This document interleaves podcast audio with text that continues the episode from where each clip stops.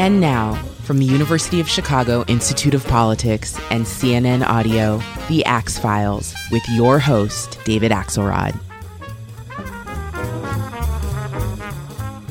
I hope you had a good rest from electoral politics because guess what? We're rounding the corner to the presidential campaign. Candidates and prospective candidates are beginning to make their rounds, and one of them is Chris Sununu, the maverick Republican governor of New Hampshire. We sat down this week to talk about his very interesting life journey as a second generation politician and about this upcoming race and where he thinks a non conforming Republican like himself would fit in.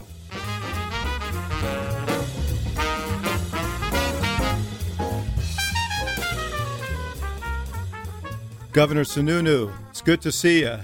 Uh, David, it is great to be seen. And I'm in New York. Where are you? I should be in New York. Uh, I'm in Chicago. Long story. Don't want to burden my listeners with it, but you heard it as to why I'm not in New York. But hopefully, we'll be in the same place again sometime soon. So, listen, uh, there's plenty to talk about, but I, uh, before we get to all of that, I just want to get a sense more about your own story, uh, going way back when, because I of I can't imagine. I've done 518 of these conversations, and I don't think I ever interviewed a Lebanese, Greek, Salvadoran on my podcast before. So tell me a little bit about that and your family. Well, sure. So uh, it's a combination. So uh, my mom is full Irish, and my uh, father is basically half Lebanese and half Greek. And the family emigrated uh, over from the Middle East to uh, El Salvador, a little bit to Costa Rica and, and Mexico. And my, my grandparents were married in Mexico. And people don't realize my father, as a lot of folks know, uh, the former former governor and White House chief of staff, he grew up in a Spanish speaking household, right? You know, in Queens, right, right, right down the road here. I'm I'm here in New York, sprink, trying to sprinkle a little of the live free or die fairy dust into the uh, People's Republic of New York today.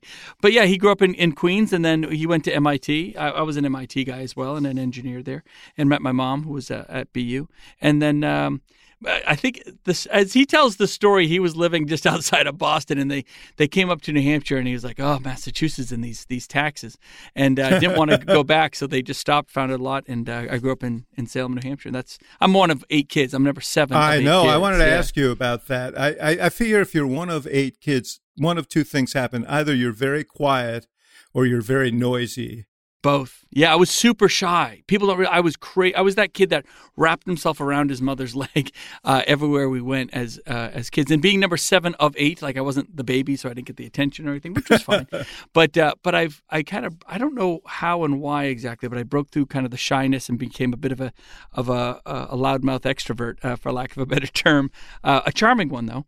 Um, I don't know. We'll it, be the judge of that. Yeah, yeah. No, and and so I I I I love people. I love being with people. I love their stories and I love hearing what the heck is going on. And I was I was an engineer, right? I'm a, I was a civil and an, mostly an environmental engineer. So I, I cleaned up hazardous waste sites across the country for a dozen years or so. Yeah. And uh, and then I went to the more of the business side of things. I yeah, you ran a resort. I did. I put like how did yeah, I go from engineer to, to buying a ski resort? So I put an uh, investment uh, group White together. Mount, I think White Mountains Lotus is that what it was called? I, did not no, that would have been a good name though. Yeah, well now, of yeah. course. I'm not, but family's still involved. But as governor, I have to kind of. I, I, ran that for six years. I put the group together, bought it. It was uh-huh. a, a, four season, res, a storied four season resort in New Hampshire. So uh, ran that uh, and did that for six years, and, and that uh, ultimately got me to realize um, the live free or die state is very overregulated as a business owner. Um, and my kids were starting to go to school, and I thought, well, these aren't the public schools that I grew up in. They're not terrible, good, really good schools in New Hampshire, but there was something a little different as a parent. So in New Hampshire, when you think things you are, are, different and you want to make a change, go make a change. Anybody can run for office in New Hampshire. And that's the beauty, beauty and the secret sauce. Yeah, how, how state. big is your legislature? 400 members. 400. And how many Republicans and how many Democrats do you think we have? You know, I should know the answer to this. 201 to 199. Yeah, which says actually it really does speak to the politics of your state. Purple. I, I just want to, yeah, and I want to, uh, I want to talk about that in a minute because I actually think that is really advantageous in some ways uh, when it comes to actually learning how to govern. But before we get there, I wanted to talk. Y- your dad was a mechanical engineer. You pointed out he went yeah. to MIT and he taught at Tufts for years. Yeah, Tufts yeah, he University. was a, a professor or assistant dean of, of engineering at Tufts for a long time. And he he he served, I think, one term in the New Hampshire legislature with Yes. those other 400, uh, 399 people, and then he ran four times for different offices, uh, and two times for the state senate, one for the executive council in your state, and then I think one for the U.S. U.S. Senate. yeah. What a lose, Yeah. and he kept losing. What a loser. Yes. So what did he? Uh, what, what is it about that that where he didn't at some point say maybe they don't like me, maybe I shouldn't do this? I mean, No, did- did- look, that's not New Hampshire. New Hampshire. Look, the unique aspect of New Hampshire is our system. We're, we're not like any other state. Whereas we have massive amounts of voter participation, whether it's on the school board or the, he was the, on the planning board for, for years. And when you have eight kids, uh, my mom was on the school board because that's really a Yes. smart thing to do. probably for decades. Yeah, and most of our taxes and most of our, our the influence you can have is all at a very localized level. That's why we, we're ranked as having the most efficient government in the country because we keep things so local. So even if you lose a couple races, it's okay. You just you run again, and you don't need millions of dollars or anything like that. You, look, you want to run for the House of Representatives, uh, fifty bucks. Go to Kinkos. Make a bunch of photocopies, knock on a bunch of doors. Each representative represents about 3,500 people right? So you can literally knock on every door four or five times over the course of election, look people in the eye, get to know them, tell them what you're about, and win. And that's what it takes to be part of a very effective public process. So it's not like, oh, I lost, I can't do it again. I need the power brokers to help. And that's not about that. It's about folks that just want to stand up and, and work hard and, and get elected. And he, he he he was a great governor. I was a kid at the time, but he was he was known as a as a, a three term really great governor. Obviously, if he ran all those times, there must have been some discussion about politics in the House, right? Uh, the, look, the battle was more about Yankees versus Red Sox because he grew up in Queens, and the rest of us were Red Sox fans. To be honest, that That, um, that, that no, now of that's course. hardcore Yeah. hardcore debate right there. Find me a New Hampshire family where politics isn't discussed constantly. We it is in our blood, it's in our Uh-huh. Yes. DNA, and it isn't I'm right, you're wrong, we need to defeat them, blah blah. You know, it's passionate, but it's all very civil because it's mostly local, right? The toughest political battles you will have in New Hampshire are literally with your neighbor over how uh, at town meeting, over uh, how we should fund schools and what should be done in schools and what's going on with the teachers contract and whether we should have a, a trash pickup on Wednesday or Friday. That is where all these these really uh, whether they're small and minor or very significant decisions, the majority of them are made at a local level, and that's that's just it. We voters shouldn't have the power. We say voters have the power uh, one day a year on election day. No, no, no. Voters need to have the power constantly and be reaffirmed and and and re-supported with their their ability to design the best system that meets their community's needs. Do I agree with every decision every town makes? No. Do I agree with every decision every school board makes? Heck no. Could I ask the legislature to come down on them and change that and put my thumb on the scales? I could. But the most important aspect of, of leadership and power is knowing the limitations and, and respecting that ah, the best process is a localized one. The best one is that the voters know better than even than I do uh, for their local decisions and issues, and, and you have to stay true to that. It's hard. It, it takes discipline. You know, the uh, picture you paint is a really wholesome one. Somehow, uh, and I think the pandemic had something to do with it, there's been a real, it feels like politicization of school board races around the country. Oh yeah. And um, really with an ideological bent to it. Does that worry you? A little bit. So I think, look, I, around the we've been having those fights in, in New Hampshire for 200 years, right? And we see it all the time. Now, when I see the rest of the country kind of engaging at that level, uh, we've been doing it uh, for quite a while. I think there's a little bit of a learning curve in terms of, you know, you you fight hard, you fight passionately, but when you don't get what you want, it doesn't mean you ask somebody to blow the whole system up or you stop the whole process. Uh, you come back next year and you, you fight again, whether it's for a school board member you want or something going on in the classroom or the curriculum that you want to see. Parents in New Hampshire you know, uh, Glenn Youngkin uh, very famously said, "Parents matter," and it turned his campaign around, and he did a great job. Glenn's a great governor in Virginia. But I, I, I joked to him. I said, "Yeah, boy, I love that you." Another state is talking about parents matter because we've been doing it for 200 years. So Yeah. I'm optimistic in that there's a little learning curve there. The, the issue really isn't to me so much that, of course, parents matter. The question is whether politicians should be mucking around in the politics of the of the schools and whether they should become sort of the uh, the the cauldron through which some of these big political issues and you know book bannings and Oh, the kinds of things that are inflaming our communities right Yeah, now. yeah. Well, look, if like let's take it a, a school board member, right? I, I guess technically they're a politician; they're running for office. So yeah, the school board should have a lot of say in in, in what's going on within the schools, and they have to be accountable to that. And if they're not doing a good job, you should fire them. And if mm-hmm. the community decides not to fire them, then that's fine. That the community must agree that something's moving forward. I can't tell you the number of people who call me after a school board race and say, you know, we didn't win that race, so you should pass a law that does X, Y, and Z to basically step on top of of whatever you know loss had, had just happened. It's like, no, no, no, no, no. Well, that's not the way we roll. I'm sorry you didn't get what you want. It's not what I would have wanted either. But you win some, you lose some. And if you have a good argument to make to your your community and your neighbors, then go make it and go fight that fight and, and let's find better candidates or, or better arguments to make. But there are very liberal cities and towns in New Hampshire that I massively disagree with. Look, if the if the safety of a student is at bear, of course you got to step in and make sure students Mm-hmm. are safe and all that.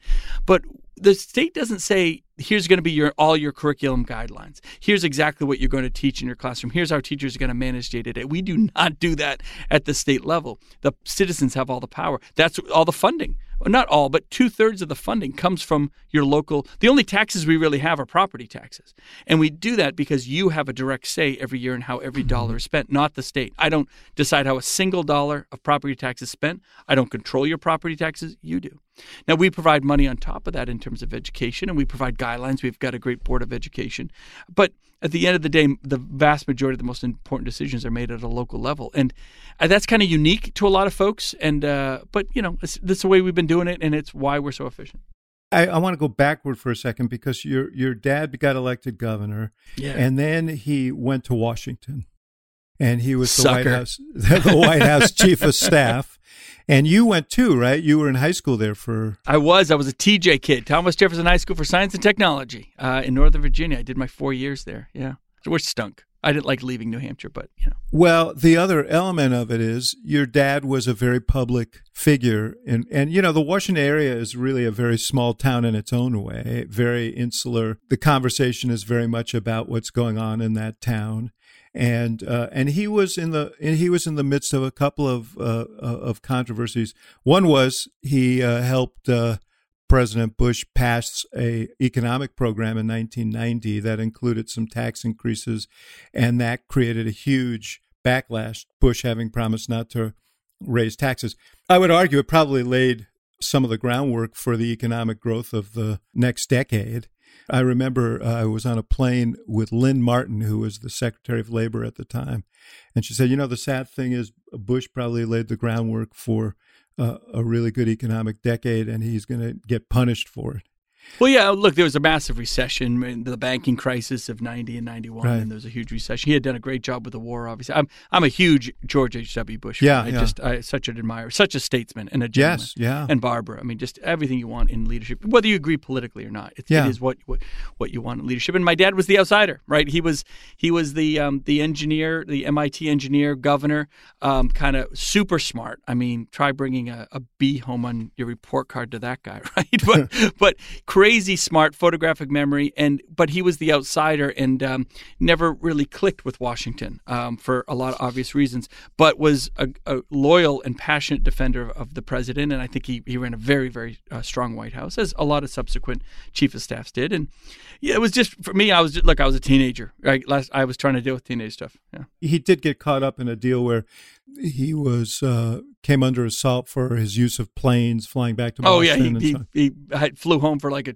toothache or something, and or something like that. I mean, it's something that like is just happens literally every day now. But at the time, look, the press, he and the press never got along, and so the press uh, clearly had it out for him. There's no doubt about it. And when there was a little blood in the water, the, the sharks pounced. But uh, so how did that how did that impact on you? not easy. Not look. I again, I'm a new. I was just a New Hampshire kid that was kind of thrown into the midst, and all of a sudden, uh, the first few years were, were fine, and he had long nights, especially during the first Gulf War and all that. But as the whether you want to call it the controversy or his name starts sparking up on the front page of the Washington Post, I went to a pretty nerdy high school. Yeah. Like everybody read the Washington Post in the hallways of my high school, So there's no no hiding. no, there was no hiding at all, and, and that was really really tough. And and I I mean I never wanted to enter politics, not just because of that, but I, I never thought like that. I don't want to be in the sphere. I don't want to drag my family through it. And it wasn't until I was running my own business and then, and, and my kids were going to public schools. I came up through public schools in New Hampshire. My kids were coming up through public schools. I said, ah, this is a little different. I think we can make it better. And I had some executive leadership that I wanted to bring to bear. And, and that's uh, ultimately why I, I ran for governor. But, and we've been great. Your, your brother, your older brother, was a congressman, uh, yes. Uh, was a senator. Was it always the notion that he was going to be the politician in the family and Oh no, look, I think well look, it's again it's New Hampshire, right? So my dad, my brother and I, 3 of 10 of us entered politics, which is actually below average for New Hampshire. So it isn't like oh you're going to be the politician or, or, whatever it is. Everybody in in in the family and in most families, and I have a brother on the state on his town budget committee, and another one's a selectman, and this and that. Mm-hmm. Look, one thing in New Hampshire we try to instill, regardless of your political party, you have to tithe your time. You have to give back in some way.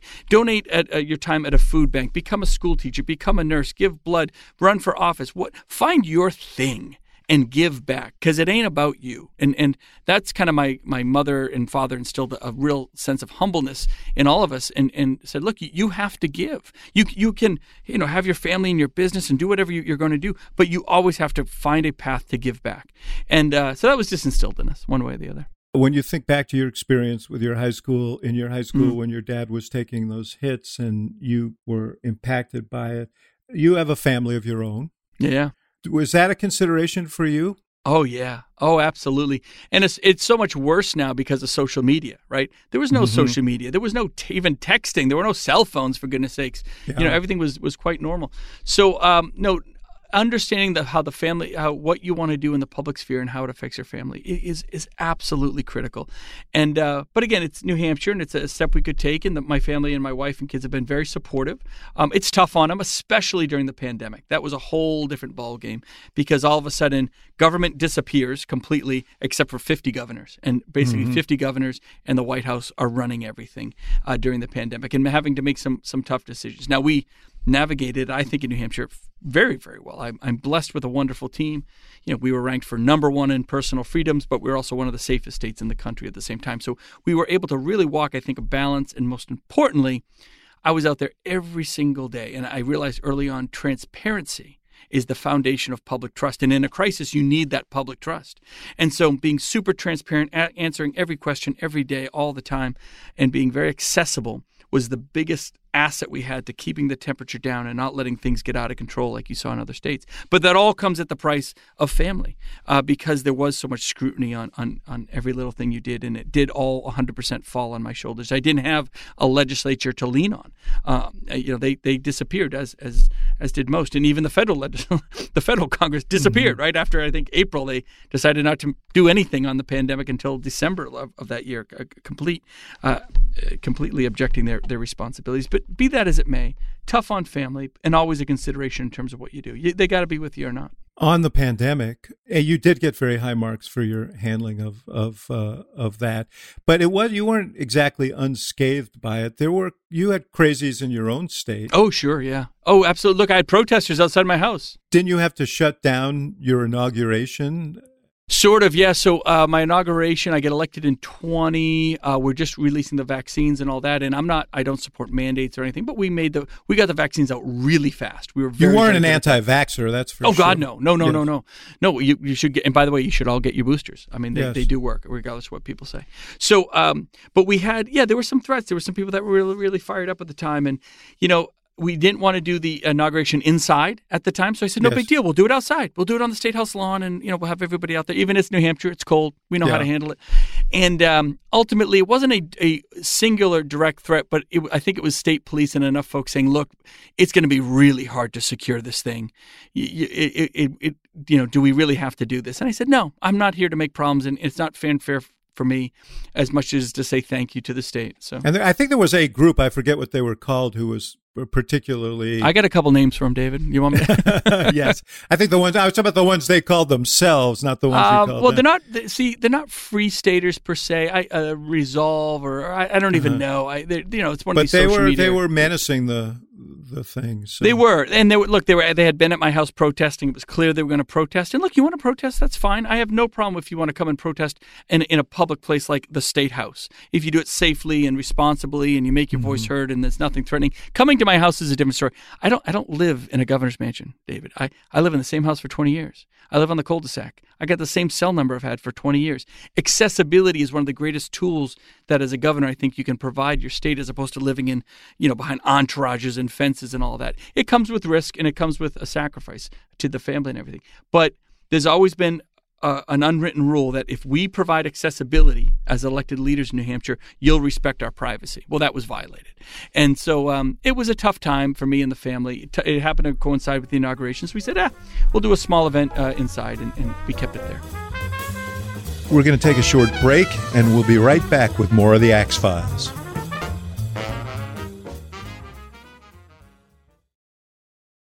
This podcast is supported by Sleep Number.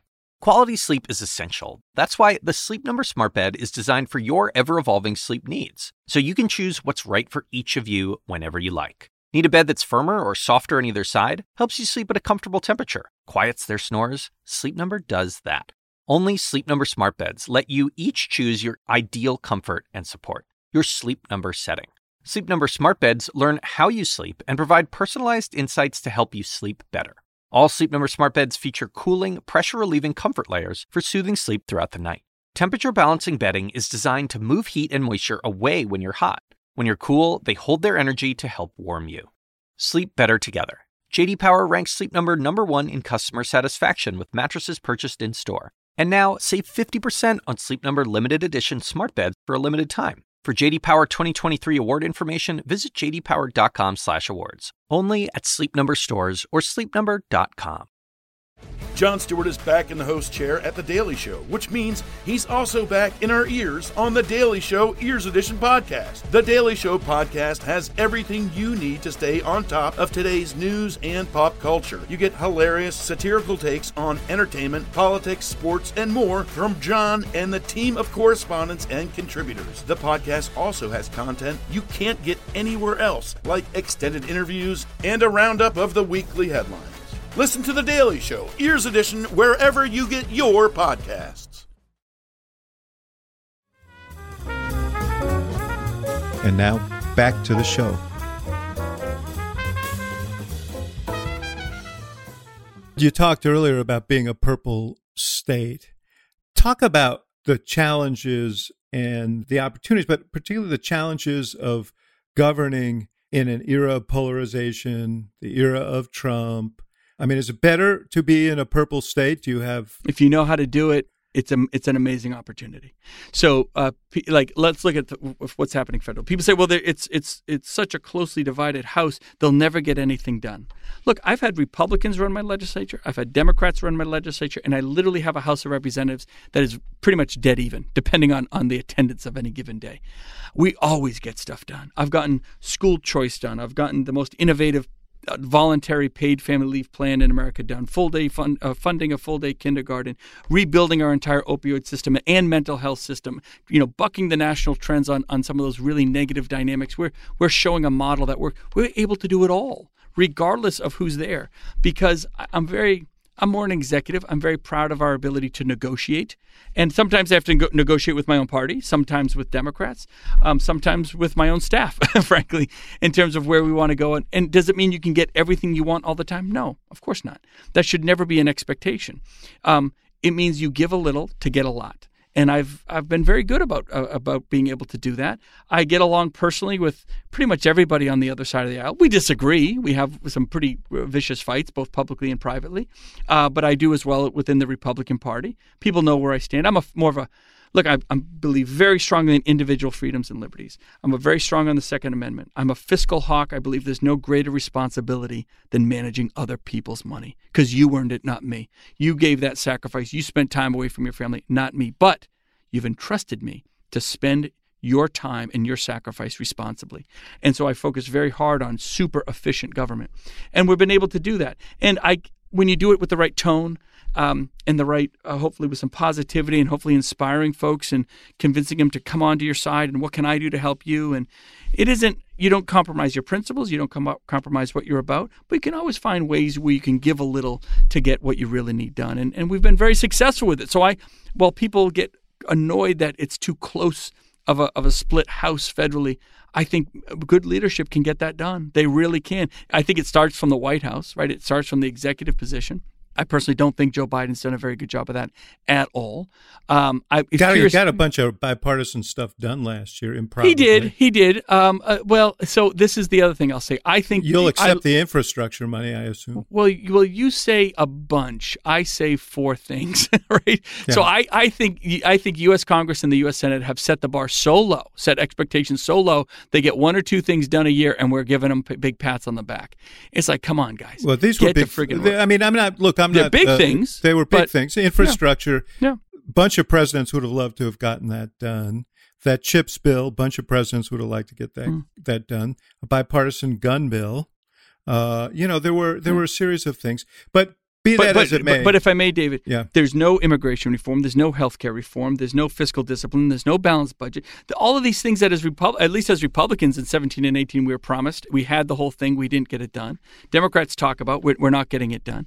So those are i mean immigration reform is a big one i mean there's yeah. such an opportunity there and most people well, you can find a lot of opportunity and a need and a need a desperate need it, it affects our workforce our economy our security the opioid crisis meant i mean it all trickles down but it has to start with a secure border and a, a good, appropriate legal immigration system so the best and the brightest of the world can be here. They want to be here. We need them here. Yeah. Right. But you got to have a system that is that has the right controls in place. No, look, I uh, I think that the idea of discouraging immigration and kind of sh- sh- throttling it down is an economic death wish for the country. We've yes. always prospered from the renewal of generations of immigrants. Your family, my fam, first generation. So uh, I feel strongly that way. But what about uh, what about the people who are here, the the dreamers to start with? Yeah. Well, look, are you going to uh, deport? Are you saying are, are we going to deport millions and millions of people? No, obviously that that's not going to happen. But you have to have a process, a structure. Uh, you have to be able to clear out these backlogs. I mean, you're going to have people that are technically on a list to see a judge in 2027. I, that's just not practical, right? So I, am not going to lay out exactly what the plan is, but there's got to be a plan, and, and there is definitely enough Republicans and enough Democrats to say, look, we're not going to get everything we want, but can we all agree to secure the border? Yes. Can we all agree into creating a system and allowing our border agents to do what they do best and actually, you know, pr- pr- present that security and, and allow them to do their jobs? Absolutely. And then what's the the legal immigration system we're going to have. It should be a, a, simplified system, so it's not overly complex, but one that has accountability and control. So you're not letting just anybody, the mm-hmm. cartel and all that. But yeah. the opioid crisis is is the biggest issue, and, and I'm getting crushed by it. Yeah. Well, we were in New Hampshire. We're more middle of the pack now, but we were at the tip of the spear of this. I thing. remember. Yeah, it was brutal. It was brutal. I remember. You know, I do remember, and I guess it was 2013 when the Senate passed a comprehensive immigration reform bill, Republicans and Democrats, 68 votes in the Senate. They wouldn't take it up in the House. Can you believe it? What a missed. Would we be having the same conversation about our border today? And I get it. They wanted to build the wall. I get no problem building a wall. I have no problem securing a border. Absolutely. But again, it has to come with these other controls. So you, they should have been negotiating harder. And I, I, think with better leadership, whether it's out of the White House or leadership in the House and Senate, they could have gotten it done. But it seemed like everyone threw up their hands and said, everyone had a red line that that could not be crossed, and they were all getting crossed. Um, you don't throw up your hands and say, "Well, I guess it's not going to happen. We'll see in four years." No, no, no, no. You go back to the drawing table. You let uh, emotions simmer down. Maybe you come back to it in another month. They did that with healthcare. Healthcare. The famous John McCain, right? He, he puts his thumb mm-hmm. down on the healthcare bill. It loses by one vote on the Senate side, and all I hear is, "Well, I guess that's that." And I'm like, what, what are you talking about, man? In New Hampshire, if we miss something by a vote, we just bring everyone back into the room and we have the discussion again. We figure out how to revive yeah. this. Well, thing. isn't it, it was isn't it kind of essential to have an alternative plan, like a real yeah, alternative plan? Of course, you need you look. I I'm an engineer. I, I, I love redesigning systems, and, and we did it on the opioid and, and, and fentanyl crisis. It's gotten wonderful results. We did it on mental health. But one thing I also know is you never design the system perfect the first time. So you need to design in flexibility so it can be adjusted, not five years down the road, but sometimes a year or two down the road. Hey, we tried these five things on our mental health initiative. These three worked. this one is getting different results than we thought, and this one over here is a disaster. Okay, great. So I can take that one that doesn't work, mm-hmm. pivot the money and the funding somewhere else. I can have enough, enough flexibility to adjust the rules maybe around that that fourth one, and the other three we're going to double down on. So isn't the problem but sort of uh, a governor that we have this screwed up incentive system where the instinct of a lot of people in politics is to weaponize problems instead of yeah, solve them. Right. Look, if if individuals, whether they're congressmen or senators, governors, who are presidents, you've got to understand how the systems work. And I think they weaponize them when they don't understand how they fundamentally work. And because of that, they can't offer real solutions to the table. Therefore, it's, well, this piece of paper says we're going to do X, Y, and Z. Now, the system might be massively more complicated than that, but they don't know. They didn't t- take time to do the work. It, it's so frustrating. I think if everyone had to do homework, that it wouldn't be as weaponized. Isn't it also the fact that for a lot of politicians, a lot of people, politics have been around it all my life. You know, job number one is getting reelected. And it's a little bit like our social media right now. You get rewarded for outrage and resentment. You yeah, I get, think they're missing the opportunity. I uh, look. I mean, I'm not endorsing that. I'm just no. Of course, diagnosing. Look, I can count know? on the number. I, I maybe it's zero. I don't know. I don't get outrage. I don't try I don't show public resentment. I get frustrated, of course, but I always stay positive and I'm always willing to go back and I'm so proud of the results I get and you are rewarded. I am proof positive that you're rewarded for digging in deep and making decisions even when people don't agree with me. Right? I'm in a very purple state. How is it that I'm getting so much done? How is it that I won in 2020 by 30 points in the whole nine yards? I'm not here just to tout how popular I am, but I'm telling you the reason I'm popular is because I get stuff done and I treat people with respect and I'm always positive and optimistic and I'm always trying to promote in a, in a not rainbows and unicorns and and you know fairy tale type stuff, but the real successes we've had. And I also own the problems. I have no problem saying, "Hey, I tried something and it didn't work." Right? Yeah. We did. I, I, worked with police officers to do um, a, a, a, justice reform bill, and um, and it. It, it hasn't really worked. It, we we all on board with it, but it really hasn't worked. And I'm the first one to stand up and say, guys, I signed this thing and it ain't working. So we need to change the system. Let's own it. Let's engage the stakeholders, find the problems.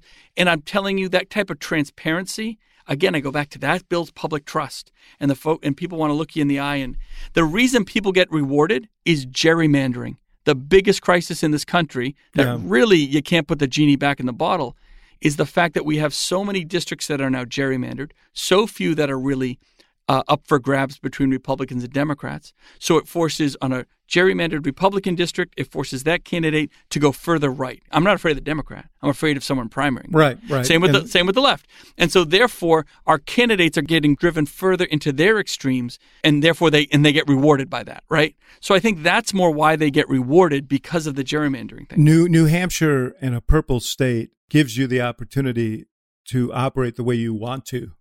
Yeah. Uh, yeah. Uh, what happens because you've been pretty uh, you've been pretty straightforward about uh, your uh, at least looking at the presidential race, considering yeah. it. Uh, what happens when you move your sh- your show into the national arena and you have to navigate a Republican primary that operates a lot more like those gerrymandered districts uh, than it does the state of New Hampshire. I think traditionally it might have, but I, I, I do think that, that that's all up for grabs. I really do. And so if I if I were to decide to run, look, I'm I'm I, it was never really something I had thought of before. A lot of folks are, are talking about. That's very flattering. They're more talking about how are you guys doing it? Like, how is it you have no sales tax and no income tax and, and none of these taxes and, and, all this efficiency in government and the most personal freedoms and the lowest poverty rate in the country and the strong. So how are you doing this? And so and, and you do it all in a purple state. You do it all with a completely divided house. Like that should lock you up and you should be able to get nothing done. But we're very successful. So I love promoting that and talking about it. I'm a I don't want to say I, I don't want to use the word brash, but look, these are the ABCs of me. I don't really couch my words for every, mm-hmm. anybody. Mm-hmm. I after you've managed a pandemic, I'm like, look, you, you, you like it, you don't like it. I don't I don't really care. This is just what has worked for us, and I'm also open for the feedback. So that has resonated with folks around the country in a, in a pretty interesting and positive way. So I'm going to keep doing that. I talk to business groups, I talk to political groups, I you know, I, I've talked, I went out to, good story, I went out a couple years ago now, I talked to the Republicans party in uh, in California at their annual meeting. And it was right after they had lost the recall. And uh, they, they were all down and depressed. We can't win. We can't win here. I said, Of course, Republicans can win in California. And they can, by the way. I said, But maybe you should start by, you know, not putting up the most loud, con- ultra conservative can- Republican candidate in California. I mean, know your audience, people, right? So on on the subject, So, on this yeah. subject, uh, you know, I think Mitch McConnell would have appeared in front of the state capitol there in a gold lame tutu if you had agreed to run for the United States Senate. And I know everybody's going to have a hard time Probably. now getting that image out that of their image head. is burnt yeah, in there. yeah, yeah, right. A whole range of people urged you to run, felt that you had that you had a best chance to defeat Maggie Hassan, the Democratic Yeah. senator, and you said no. Why? Oh boy. Well, um, I was really, I was going to do it. I really was. I was uh, a couple things. Former governors had run for the U.S. Senate, but remember, almost all of them were term limited. I wasn't term limited, so they weren't just asking me to run; they were asking me to quit what I'm, I love to do, and frankly, what I think I'm really good at, and that's being governor, and what I can not just defend the interests of New Hampshire against a lot of the progressive stuff coming out of Washington, but also promote the opportunities. I can just do so much. Uh, it's so much of a different job, and I love doing it. And uh, again, I, I wanted to go to the Senate not just to be a 51st vote, but to drive on things I think they've ignored, whether it's immigration reform or fiscal discipline and balanced budgets and all of that. But I didn't get a whole lot of sense that they were going to be on board, and I, I realized pretty quickly, look. Uh, in about six days, I'm going to be really frustrated with you, and then um, you're going to get really frustrated with me for the next six years because I'm not going to let up. And I just I didn't like I, it wasn't the right step for me. And and I talked to a lot of these Republican senators, and I've said it publicly. They were like they're they're my friends, but they were like the worst used car salesmen in the world. They were saying all the wrong things. I had one senator tell me how much vacation I was going to have. I'm like, are you? What's the matter with you? I'm I'm the governor. I'm 24 seven. I don't get vacation, and you're bragging about how much vacation you get. Do your freaking job, man. It drove me. It really drove me nuts. I had one senator. Um, he'd tell me that you know balancing budgets. You know, American public doesn't really care about that. It's not important, Gov. It's not important. I said, are you a Republican or what? Are you a conservative? Do you care about the responsibility of managing other people's money and 30 trillion in debt? But they didn't. And so that was that kind of stuff was very frustrating, and um, I realized it just it was definitely not the right path for me. Could I have won? Of I, I uh, yeah, I, I definitely could have won. That's not the issue, but it really just wasn't the right path. And uh, look, uh, so I, I you see what's going on now, and and uh, you know, does anyone ever say, "Boy, I I really regret not joining the circus"? No, I don't. I don't regret it Yeah, at what did you think about what kidding? you think about the uh, spectacle last week in the House? So here's my two cents there. That issue of those 20 individuals kind of holding things up, that was going to happen. It just normally happens behind closed doors, right? That actually happens all the time. But McCarthy's one mistake was thinking he had the votes and coming out and bringing it to a vote when he really didn't have those votes. So those debates and discussion happen with Democrats and those debates and battles happen with Republicans, but we usually keep it in closed doors. It was transparent and I love transparency. They did get something done that was constructive. They moved their rules, very constructive. So it isn't like they gummed up the works permanently. It was a bit of a spectacle because I think there was a miscalculation on um, on the on the early votes there, and uh, and it you know it's a little bit of airing of dirty laundry outside the house, but it, everyone has it. It doesn't it also expose the fact though that because the margin was so small that you do have a group that has a, more power than their numbers in that caucus. Well, well, they think they do, and and they've been given that in this process. But look, is there? Are you telling me McCarthy can't work on a bill and let's say let's call it let's go back to immigration reform. You can't say, look, we're going to work on this thing and we're going to get a lot of what we want. If you guys don't want to come along, I can find 40 Democrats who are just looking for these two or three pieces. Right? That would be that would be the smart play. That would be the right. and he would be do. rewarded for doing it. America would stand up and, and absolutely. America might. The question is whether the Republican base would. You know, when you didn't run for the Senate, you got a candidate there, Don uh, Bolduc, and you were you you He's said of him when he was running. He's not a serious candidate. He's kind of a conspiracy theorist type of candidate, and you ended up having you you supported him. In the general, yeah. Look, I'm going to support him over. Look, I'd rather have someone I disagree with a little bit, and uh, and on issues like that, than than look. Maggie is, is a nice person. I get along with her. We're very cordial. She lives in like on the other end of my neighborhood, for goodness sakes. But she just wasn't showing up for like six years. Was not showing up. So I'd rather have someone I disagree with, but will actually show up for the job. An election denier, a conspiracy theorist. You, you're you. That would be more. Hey, I tried everything I could to get the Republican over the line. That's the yeah. other. You mean in the primary? You know, you remind me of a story. Uh, Jim Hightower, who was this uh, populist Democrat uh, can, uh, agriculture commissioner in Texas, was in a debate with his opponent, and the opponent said, "You'd vote for the devil himself if he was on the Democratic ticket." And uh, Hightower said, "Yeah, but not in the primary." That's it. There you go. We're going to take a short break, and we'll be right back with more of the Axe Files.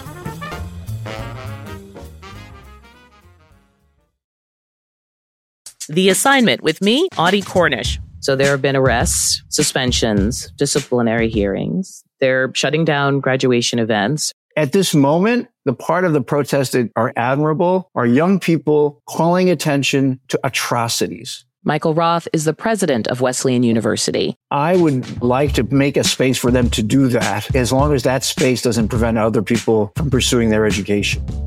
Listen to The Assignment with me, Audie Cornish, on your favorite podcast app. And now, back to the show.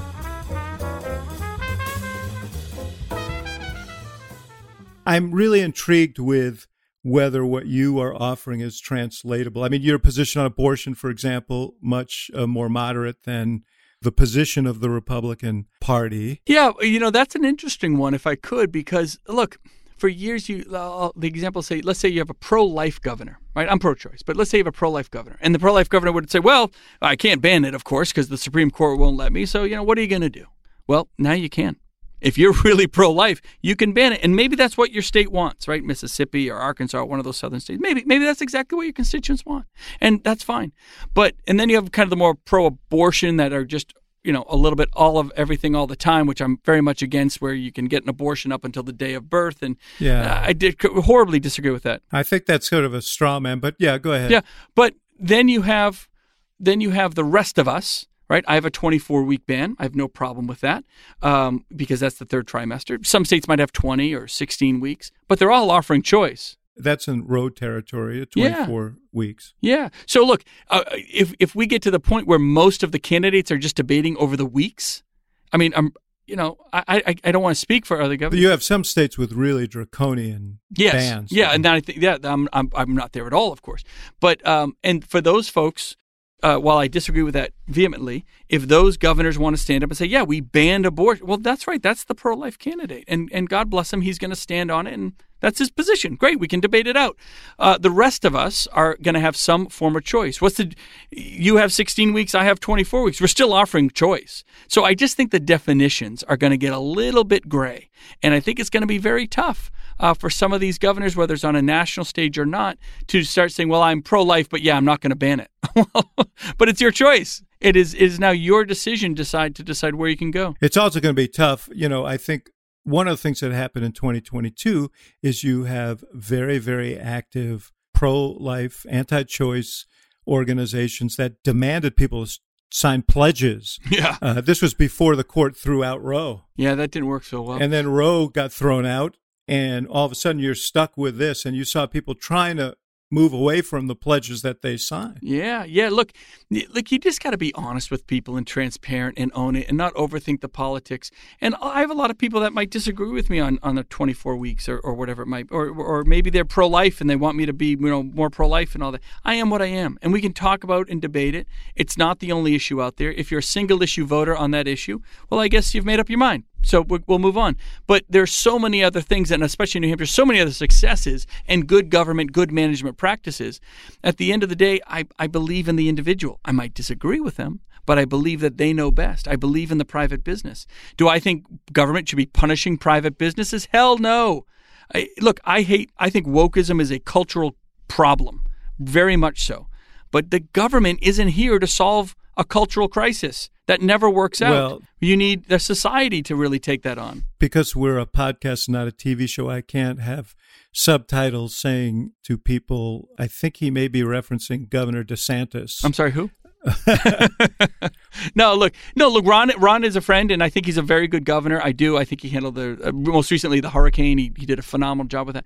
But no, we have very different styles, very different approaches, and it's not about Ron. Obviously, there's a, a clear contrast there. But there are a lot of other Republicans and Democrats that I would call big government authoritarian that say, look, uh, it's my way or the highway. If you, if the locals don't do what we want, we'll just pass a law and make them do it. No, no, no. You're now telling the voters. Well, wait. Would you? Would you? Would just just just be clear? Yeah. Are you fitting him in in this category? Because he did sort of, you know, he's thrown his weight around quite a bit in that state against corporations. Yeah, I just that I, I'll just say I, with di- I just disagree with some of the moves local he made. governments that disagreed with him. Yeah, I just I will, I'll just say so I, I is that big? Is that big government authoritarianism? yeah, in those instances it was sure. I just disagree. It doesn't mean he's not a good governor, but I would disagree. I'm sure I've done a lot of things that he he disagrees with, and that's fine.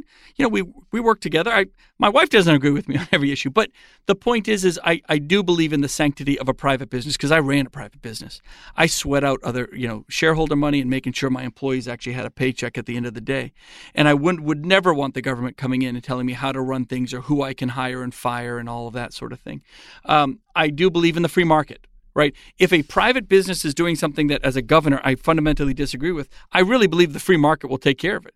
If if people don't want to um, uh, partake in that business and give them their business, they won't, and that business will shift. You're already seeing that actually. If you, on a bigger scale, like look at BlackRock or Bank of New. Uh, uh, um, uh, Bank of America, right? Those are kind of they they kind of took these ESG woke policy type pushes and a lot of people said we're not we're not doing that. We don't want to do business with you and now they're kind of pivoting back. So we'll see where it all shakes out, but the point is this, the free market. Let people decide. These are private businesses. I might not agree with them, but it's not the government's role to punish people or individuals they they disagree with.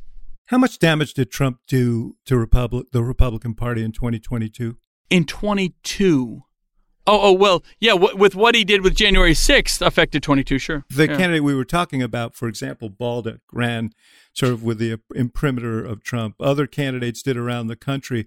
The Trump candidates, particularly when they embraced the election denial, did poorly. Yeah, yeah, no, that's there's no doubt that affected. You know, the biggest problem that candidates had was Democrats were what, very, very good at predefining the candidates, um, and before they had a chance to introduce themselves, and so we had Republicans that might not have even all been all that extreme, but were defined as extreme. So as soon as they hit the general election, they're like, "Oh no, no, no, no, you have it all wrong." And if you're doing that in politics, a place of defensiveness in your campaign, you're you're all screwed up. You're, you're going to have a really hard time winning, uh, you know, winning your race. So the Democrats were very good about influencing that. So you're saying that these candidates checked the box to get through the primary? Yeah, yeah, they did. They checked the box. They didn't understand. They didn't trust themselves to be good enough candidates without checking that box, and, and it can be done, especially in a place like New Hampshire, frankly. Um, and and they kind of missed missed the opportunity to be themselves. It's kind of weird that way. So hopefully we learn from that as a party. Hopefully Republicans said, look, it, none of it matters unless you win in, in November, right? You got to be able to, to close the deal. Um, hopefully we learn from that. Well, isn't that isn't that the conundrum of the Republican Party, which is it was. I'm hoping it's no longer. you've got certain imperatives that re- require you to move to, you know, like talking about presidential races, okay? And this predated Trump. Uh, I think it's worse now uh, with Trump, social media, and so on. But you know, uh, I ran uh, two campaigns. Uh, one, uh, uh, John McCain was on the other side, the other Mitt Romney, both of whom turned out to be friends of mine, by the way, after those elections. Sure. And my my perception of those races, both of them, was that uh, those guys had to so contort themselves to try and satisfy the activist base of the party that they lost the most important thing that you have to have in a presidential race, which is authenticity. Yeah. Yeah, it's true. And I think you've seen that on a wider scale right now. A lot of it is the fealty that Trump demands, isn't it? Yeah. No, it, it is. I mean, I, I, I agree with you wholeheartedly on the concept of authenticity. I'll tell you, I don't think we've. It has been a prerequisite. I think it should be. I don't think Biden was very authentic. He would never engage with the press. Um, he was the more moderate candidate, to be sure, in the Democrat Party, and then ultimately uh, deemed and, and, played as more moderate against uh, versus Trump in 20. But uh, if you're not answering in the press, you're not being transparent, you're not being authentic, and I always had an issue. I think that's where whether someone like myself or other candidates that just these are the ABCs of me. I'm not trying to overly think it, I'm not trying to convince you of something that you don't already believe. I'm just trying to open your eyes to the opportunities and, and the possibilities and the hope and the inspiration of bringing good conservative ideals of limited government and local control and low taxes. Those foundations are still a huge opportunity to, to drive on. I don't think you need to contort yourself. Other they, they do traditionally, but I don't think you need. I, I really don't think you need to. And I think it's it would be refreshing, even in the Republican Party and the Republican base, to find someone that isn't contorting themselves. You know who didn't contort themselves? Donald Trump. Mm-hmm. And he was rewarded for it in 16. like that guy was who he was, and he, he let it fly. No, I would argue, and I, I disagree with you on Biden because I think whether or not he did press, I think he is who he is, and people kind of know who he is. And I think people knew who you know Obama was. They knew who George W. Bush was. Uh, and and yeah, nobody ever said, "Gee, I wish Donald Trump would just speak his mind." Yeah, right. That's exactly. never no, something. Yeah, he didn't. He didn't. He had the base, so he didn't have to. But he would. He was never going to do it anyway. Yeah, I mean, I think that he was. He played the character that he is, and and people saw him as as authentic. And yeah. obviously, that is something that you're hoping you can sell. Yeah, look, there's, there's no doubt. I, I, I, I think we can sell it, uh, whether it's locally or nationally. I think people are, are dying for it. I think that's people think with, with all the social media and all the political stunts and all of that, and the lack of getting stuff done in Washington, they think it's just a bunch of BS. But I'm trying to let people know it's not. It doesn't have to be. Uh, some folks make it about themselves, but I, I like to think that not just myself, but there's a lot of governors and other folks out there that do understand it's not about us, right? It's about a better system. And it's about inspiring folks to be part of a bigger team, tithing their time and being part of that process. And we may not agree. We I may win some, I may lose some, but hopefully with what I bring to the table, I win I win a few more than, than not. But by God, I'm I am gonna get something done. I'm not dragging myself and my family through this public scrutiny and this public process. Um, you know, just to, to, just for my own sake. I'm really doing it because we can move the dial. And in New Hampshire, we have. And we're super, super proud of what we've done in the Live Free or Die state. We stay true to those ideals and we can have our battles, but we never let it drag us down and, and stop the process. I had Gretchen Whitmer on this podcast last week, who was making a similar argument about governors, basically. That governors yeah. have to get things done, and that experience is is would be really valuable for someone. Yeah, we're 24 7. And, and, and every governor gets that for the most part. I mean, all 50 of us really do get that. You're, if there's, God forbid, there's a shooting or a flood or a disaster or whatever it might be, our phones are literally always on. There's no vacation for a governor. I mean, even when we take a day off, we're not taking a day off because you can't get away from the phone and the whole nine yards of it. So it's it's a challenge. I don't have a lieutenant governor. I don't want a lieutenant governor, by the way. We, we're just fine with that one. Um, less government is more. But um, so, you know, the buck stops here. And and I, I, go back to being accessible and allowing constituents to kind of voice their concerns and complaints. Doesn't mean we may wave a magic wand because we're always on the clock and we have infinite power, but we can definitely open the doors of opportunity for those folks. And that's a, another key point. The government is not here to solve your problems. The government is, that is not the role of government. The government is my job is to create as many doors of opportunity for you or your family or your business, whatever. You're having a, a challenge with getting mental health services. I'm not going to tell you what service you have to get at what time and where and all. I'm going, but I'm going to create as many doors of opportunity so you do you. You find the right path. The the opportunities of education. Look, New Hampshire has some of the best public schools in the country, incredibly proud. But the four walls of that traditional classroom might not work for a couple percent of kids, especially low income families who, who don't have a means for, for other options. So we have a school choice program that focuses on providing, you know, the state funds, however those families want to use those funds. I had families coming up to me going, No one's ever asked me what I thought my kid should have for education, but now I'm being offered that. I'm not telling you what path is best for you, but I'm saying if you need another path, here's the four or five other options that, that you might have. That's the role of government. And so I, I try to redesign my systems to be super flexible with as many doors, but I am really not tell, here to tell you what door you have to walk through. You do you, man. Live free or die. Yeah. Of course, when you walk out that door, you want to have a road to drive on, and there are certain things that government has to do that presumably you honor that role. But we make sure all the roads are paved really well. So whatever one you want to take is going to be a smooth ride. I know everybody would like, not everybody, many would like to get away from Trump. I can't let you get away from Trump. He's sitting there. He says he's running for president. He's still the front runner in most of the polls. Other polls say it's it's DeSantis. He's the only guy running, though. I mean, he shouldn't surprise anyone. He's the front runner. He's, but don't you think he has a, a core base of 35, 40% that are going to stay with him? No, not 35 or 40%. No, no, no, no. He has a core base, I, am going to guess, of 20 right now, really. Uh, look, he won the New Hampshire primary with like 35% of the vote, right? And mm-hmm. that, so, you know, and, and it's only gone down. And he's only lost a lot of those independent voters and all that kind of stuff. So it's not getting any better. And when he announced that he was running for president, it was really at what you could argue his weakest political point right? So I, I, don't I don't think there's any undecided voter over former President Trump that's going to say, you know what, yeah, he's uh, I've, I've been debating it back and forth, but he's my guy. Nah, if you're not with him now, you're not you're not going to be with him. And as more options are brought to the table, and as those discussions happen, I just don't see him as as leading the charge. Now, if you get 15 candidates in the race and they all divide up the vote, then yeah, he could. Could he win the nomination? Yes, he could. I don't think he will, and he definitely. Uh, I'm pretty convinced he, he, absolutely could not win in, in November of 24. So let's learn from 22 as Republicans and say we got to get behind a winner. It, all that matters is winning in in November and uh, of 24, and let's find a candidate that we most align with and can win. But you have to have the and and can win and yeah. uh, and I think that's where the opportunity will come. So you uh, just just uh, you yeah. so you think that Trump cannot win a general election? Uh, that's correct. Why? Why do you think? Do you think he can win a general election? Hey, whose podcast is this? You're David Axelrod. No, you're, no, no, you're, no, no, genius. no, no. I, I, I don't think so. But I'm interested yeah. in your no, look, because it's it ain't getting any better. Because by the way, because he didn't win. Can we start with because he didn't win last time, right? So he didn't win last time. Uh, he didn't get nearly enough done. As a Republican, I got frustrated. I when he did something well, I was the first one to say regulatory reform was great. He was the fastest to get the vaccine out. People think he couldn't do it. Um, he did the Abraham Accords. He did a lot of really great things. Um, he tended he tend to step on his own successes with some with some nonsense uh, the next day. But um, he did do some successes, and, and I support him in 16, and I support him in 20. But we're just moving on.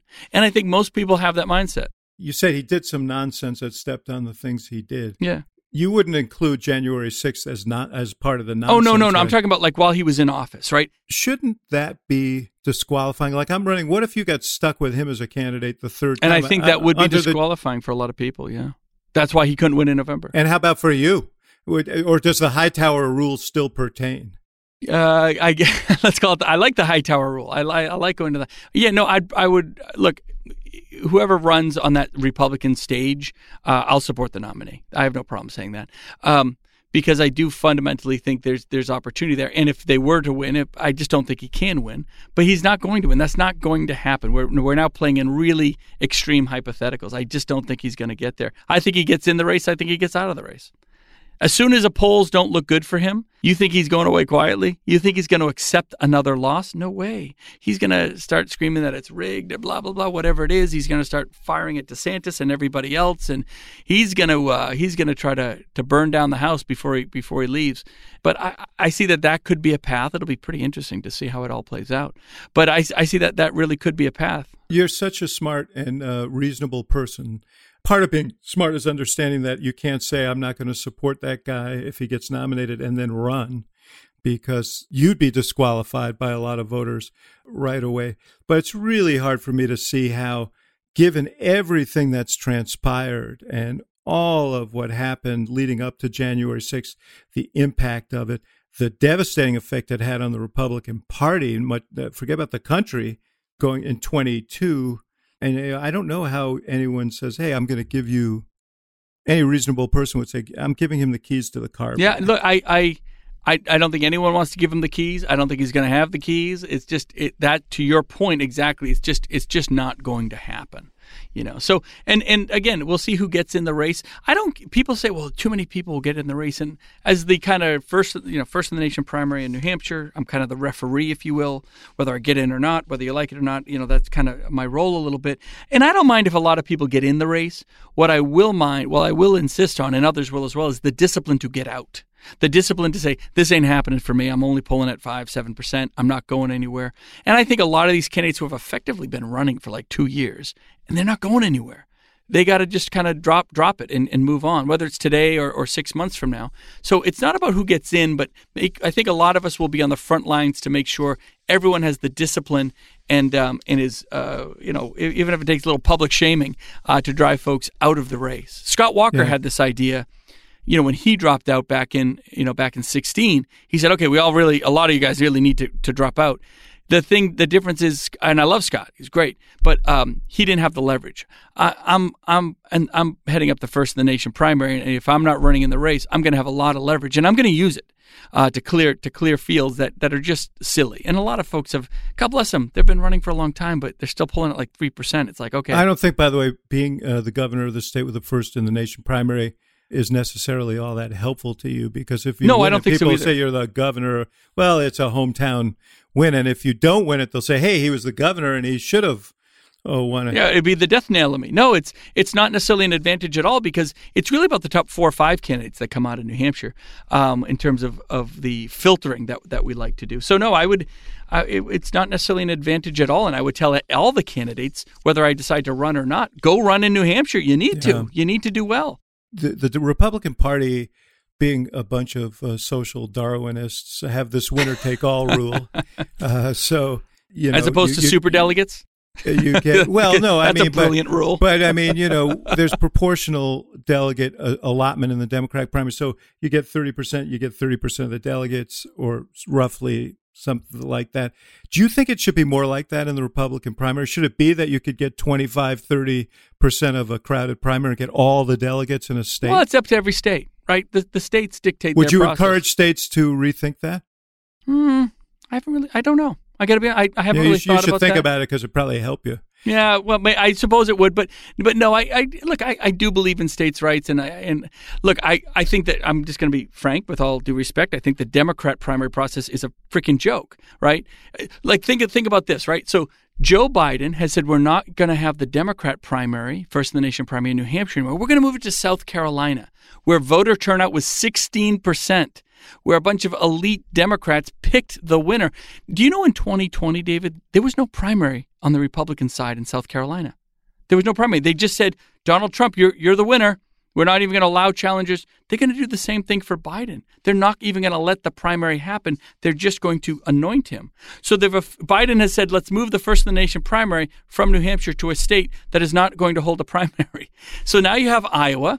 And uh, last time I checked in 2020, the Democrats completely flubbed Iowa. They're still yeah. counting. Well, I it, think right? that's part of why. Yep. Well, yes, but I think it's one of the reasons why it's not the opening stanza. Yeah. And now you have New Hampshire, uh, which again Biden says he's not going to play in, and we'll we'll get to that in a second. Then you have South Carolina, which again they're not even going to let the primary happen. Then you have Nevada. Uh, Nevada, I think they're still counting votes from two months ago. They I don't even know who won over there. So the first states for the Democrats are going to be a mess. So what does it mean? A challenger is going to have an open door. You got Michigan and Georgia. Oh, Michigan and Georgia, fine. But when it comes to New Hampshire, we're holding ours first. I don't care yeah, what Joe no, Biden no, says. No, I hear you. I hear yeah. you. Listen, we, we're running out of time, but I just want to ask how are you going to make this decision and when do you think you have to? Look, I, am going to keep traveling the country and keep talking to folks. And we have a, a, a, a group called Live Free or Die, and we're raising some money to really get the message out about our, our record of success and what New Hampshire's all about. And I spend a lot of time with the younger generation Republicans or potential Republicans trying to Democrats are great at influencing. We we tend to advertise, and it's so wrong. Democrats, we got to get Republicans influencing that group to open ourselves up and make sure that they know that they can be part of an awesome team. And I take a lot of responsibility there. Uh, you know, I think all the candidates will have to start making hard decisions in the July August time frame. Um, and, and so that there's still plenty of time for all that to play out. Politics will go up and down three times uh, between now and then. And, uh, you know, we'll see what happens. It's going to be a great ride on both sides. I think you're going to see a challenger uh, for Biden. I think you're going to see eight plus candidates on the Republican side. And then, you know, we'll see how it all kind of winnows itself out. I mean, de- the debates will be a lot of fun. I got to tell you, I'd love to debate everybody. I love debates. I just mm-hmm. have a mm-hmm. ball on those things. If anything, I'll just make sure that the ratings are really, really good. we'll yeah. have some fun. Yeah. Well, so the the headline here is that you're going to run around talking to donors and explaining that living free and dying is expensive.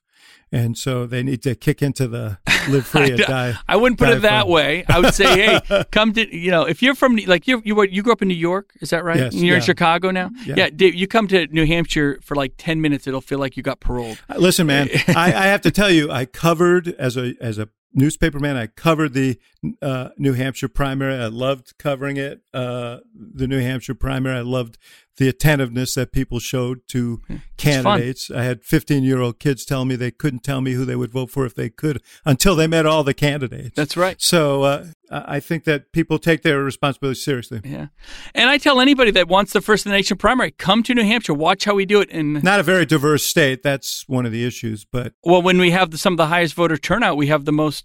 Yeah, I think we do have a diverse state. Oh, Yeah. more diverse than South Carolina, where elitists pick the winner and almost nobody votes. well, What's the point of diversity if you don't if people aren't engaged? Yeah, I suspect the turnout will be higher, uh, if not this election, if there's no competition.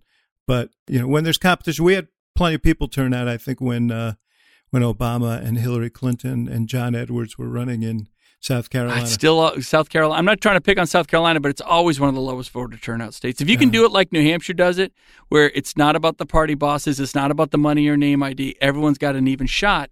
Um, you know, come and show me. But uh, until then, New, New Hampshire is we are the first in the nation primary because we've earned it, and and I challenge anyone to uh, to step up and try to match our metrics. well, I'll be there, Governor, when you go down to South Carolina and tell them that they ought to be more serious about voting. Yeah, So, I would uh, love. I'd love. look, there's the opportunity. Get more people to vote. Really allow them the process to take place. Do you do you really think they should not have a primary in South Carolina when there's an incumbent? Do you think that's fair? They're going to have a primary in South Carolina. Because people are going to run in in, in New I, Hampshire. listen, I think if Joe if, if Joe Yeah. Biden if Joe Biden runs, my guess is that there will be less of a challenge than you think to him. And uh, you know, obviously, he's popular in that state. But- you but- think so? You think they Yeah, won't I do. challenge him? I do. Oh, I That- I've, I've said that consistently. Very interesting. you know what? yeah. Uh, you know what the liberal elitists say about Joe Biden behind his back? Exactly what they said to his face: that he was an out of touch old white guy that didn't represent, that doesn't represent the future of the Progressive Party. I just can't imagine that We'll they're going to let that stand. I, I maybe I'm I wrong. don't I don't, it's your team, not mine, you but I probably, just you, can't you imagine. probably hang around with more liberal elitists than I do. But hey, listen, I so appreciate. Oh, this has you, been great. And I hope Thank that this is the first of a lot of conversations that we'll be watching with interest. Anytime. So wait, are you a Yankee fan or you like no, a, no, a- I a grew up hating fan? the Yankees. I was a Mets fan until 1977 when they traded Tom Seaver Oh. to Cincinnati, Yeah. and now I'm a I'm a Chicago fan, and I have season tickets on both sides of town. Oh, that's because great. being from not from here, I don't have to make tribal choices. There you go. I just like being in a town that has baseball every day. So Yeah, I'm rooting awesome. for both those teams. So you come out, we'll go to a game. I love it. I love it. Thank you for the time, buddy. Really appreciate it. Thank you for listening to the Axe Files, brought to you by the University of Chicago Institute of Politics and CNN Audio. The executive producer of the show is Allison Siegel. The show is also produced by Miriam Finder Annenberg, Jeff Fox, and Hannah Grace McDonald. And special thanks to our partners at CNN. For more programming from the IOP, visit politics.uchicago.edu.